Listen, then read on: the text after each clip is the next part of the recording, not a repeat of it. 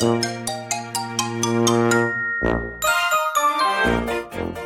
い、どうもこんにちは。お昼の無料相談スペース、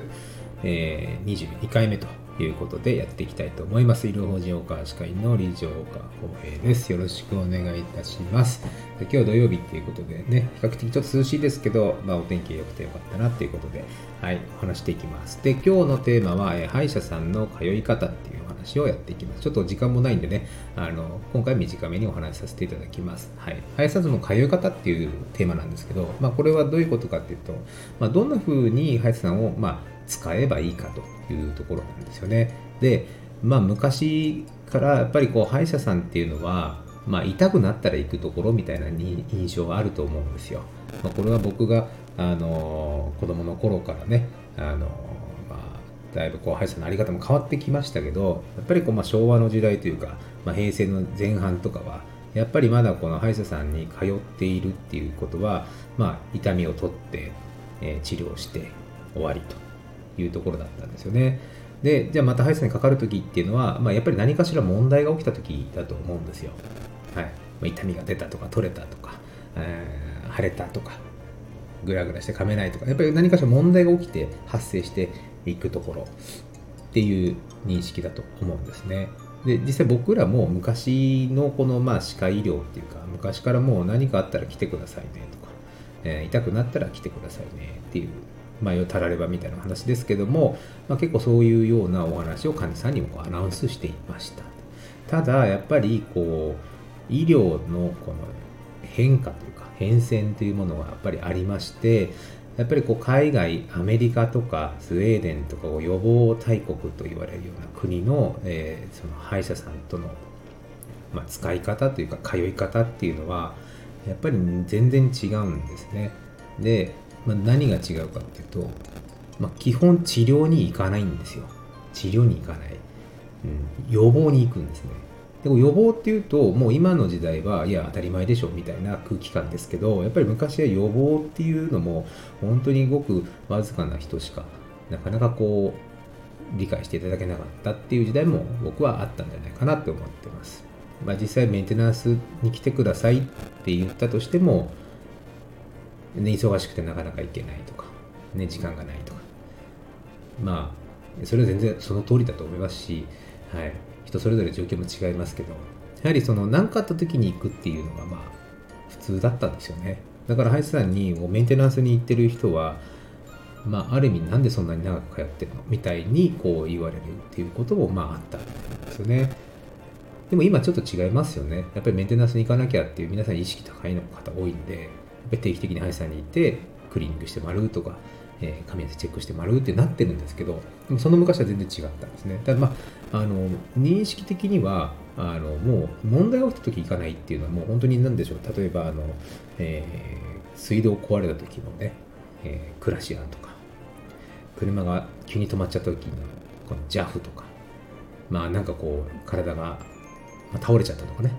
えー、緊急事態で救急車を呼ぶとか。もうちょっとそういうアクシデントに対してに近いこうなんかこう対応してもらうサービスっていう風なカテゴリーだったと思うんですよ。歯医者さんってね。あ歯が取れたら行かなきゃとか。痛くなっちゃってなんとか痛み取ってほしいっていう感じ。っていう僕認識なんですよ。でも結果的にそれって特に歯に関しては、まあ、痛い治療しかもう待ってなかったりするんです。もしくはこう失う治療っていうんですかね。削ったりとか、えー、抜いたりとかっていうあの守れない治療になっちゃうんですよ。で、やっぱりそういうことが世の中にもこう広まってきて、やっぱり欧米とかね、そういうスウェーデンとか、そういうところの国の、えー、情報とかも入ってくるようになって、まあ、僕はスウェーデン歯科学会に入ってるんですけど、やっぱりこう話聞くと、もう向こうの国だと80%の人たちが、8割ですね、8割の人たちがもう予防できてて、いや、残り2割の人は治療ですけども、まあ、ほとんどがその、なんですかね、アジア人らしいんですよ。はい。我々アジア人が治療に行ってると。ほとんど予防で行ってるんですね、歯医者さんってね。なので、今日本もやっぱそういうふうにこう近、そういうふうになってきてると思うんですよね。だから、あの、まあ、このお話をね、聞いてる方は、もしよろしければですね、今までこの歯医者さんにこう通うタイミングっていうのを、なんか起きてから行くっていうのはちょっとお勧めしないんで、ぜひこう何か問題があるかどうかチェックしに行くっていうのがいいと思います。はい、でメンテナンスって一言で言ってもいろいろあると思うんですけど、まあ、僕が考えるメンテナンスっていうのはまずあの汚れを取るとかお掃除するっていうところ以外にも重要なのはやっぱり噛み合わせのバランスなんですよね。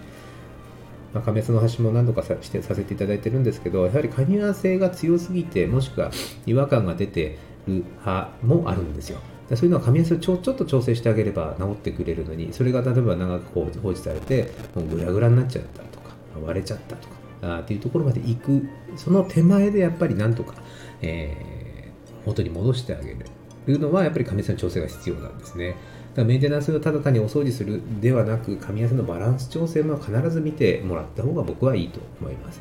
むしろそういうふうにすることで、えー、虫歯の治療じゃなくてですね、まあ、しみるっていうところとかあと噛むと違和感があるっていうところも実は噛み合わせの調整で結構治っちゃったりすることもあるんで、はい、なのでそういったバランスっていうのも常にこう、まあ、気にしていただくといいかと思います。最後にちょっと気になんですかね。こう自分なりのチェックの仕方っていうか参考になればいいんですけどもあの歯をこうそーっと閉じてもらってこう最初になんかどっかカチッと当たった時でそこからグッと噛んだ時にもしその歯がなんか痛いなとか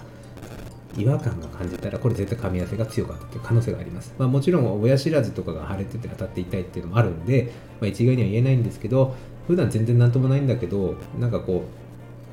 うある時噛んだ時に痛くなってでまた治っちゃってとかっていう結構そういうのがあったりすると、まあ、噛み合わせで力がかかった時の違和感の可能性が高いので、まあ、そういった方はですねお近くの歯医者さんで早めにバランス調整をしてもらうといいかなと思います。はいまあ、今日ちょっとあの短いんですけども、えー、ぜひその歯医者さんへの通い方っていうか、えー、接し方っていうか向き合い方っていうのをね歯を守るためにお使いいただくといいんではないかと思います。はい。じゃあ、こんな感じで、えー、今日は終わりにしたいと思います。はい。それでは皆さん、良い一日をお過ごしください。失礼いたします。